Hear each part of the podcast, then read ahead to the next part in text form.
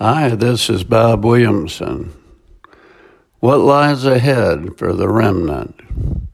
I read an interesting article written by best-selling author Jonathan Cahn today. In part, he wrote, We have had four years of a conservative administration, said Cahn. We have had a president whose policies were the most pro-life in history.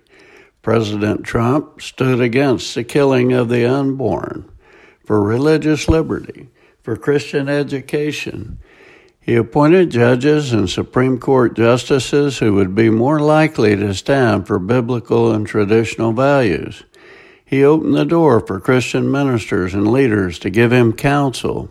He stood strongly for the nation of Israel by policy as the most pro Israel president in history. President Trump became the first world war, world leader since ancient times to recognize Jerusalem as the capital of Israel. He, along with the Republicans and Congress, sought to take back uh, or to hold back a flood of anti biblical legislation and movements from overtaking America. But where are we now? What do we do? There's who say there are those who say that believers should have nothing to do with the government or politics. On the other hand, there are those who act like the political realm is our ultimate realm and our ultimate fight, even if it means calling for an American Civil War. Both are wrong. Messiah said, You are the light of the world. The light has to shine, it has to affect and impact the world around it.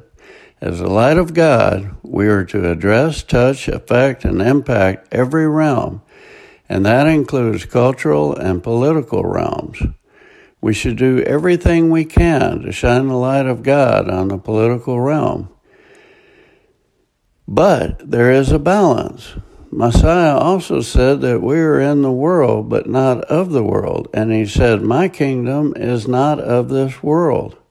We have to remember the fact that this world is neither our home nor our kingdom.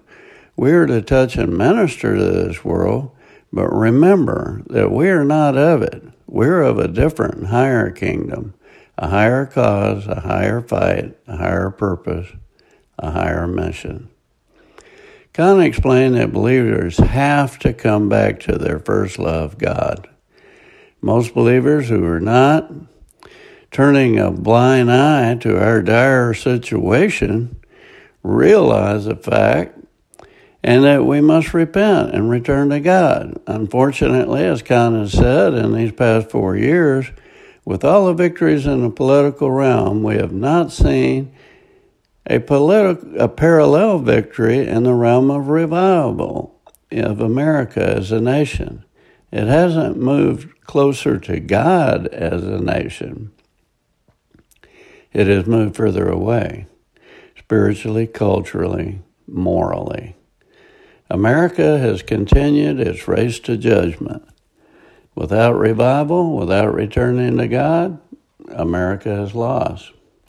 Cahn pointed out the clear and present danger that now threatens the free exercise of faith, religious liberty, ministry, the right of parents to determine the upbringing of their children, the right to life, the right of conscience, and the future of America itself.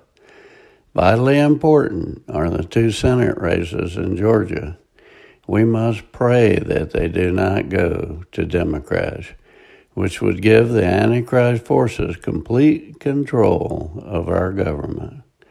Without revival, we will either see continued shakings and judgment and America's decline and ultimate fall, or the sealing of America's apostasy and the coming of persecution. And it can be that both these things will take place at the same time. Cahn asks, What is the only good scenario for America? There's only one revival. Revival can only begin with that one thing repentance. The people of God can lead in revival. We must commit to praying for revival as never before. But not only praying for revival, but actually be, to begin to live in true revival. Cahn summed it up by saying, Stand strong, stand tall, stand victorious. Cahn said, For the Lord says to you, Darkness will cover the nations, and the Lord will rise upon you. So arise and shine, for your light has come, and the glory of the Lord is risen upon you in the name of Jesus, the Anointed One, the King of Kings, the Lord of Lords, the light of the world, and the Lion of the tribe of Judah. If the nation will not respond and return to God, I suppose we all know what will come next. I don't dread it, nor do I want to cling to this world a second longer than ordained by God. We belong in our homeland, heaven, and we welcome you, Jesus, to take us there in the twinkling of an eye. Come quickly. Revelation 22 20. He which testifies to these things, surely I come quickly. Amen. Even so, come, Lord Jesus. This is Bob Williamson. Thanks for listening.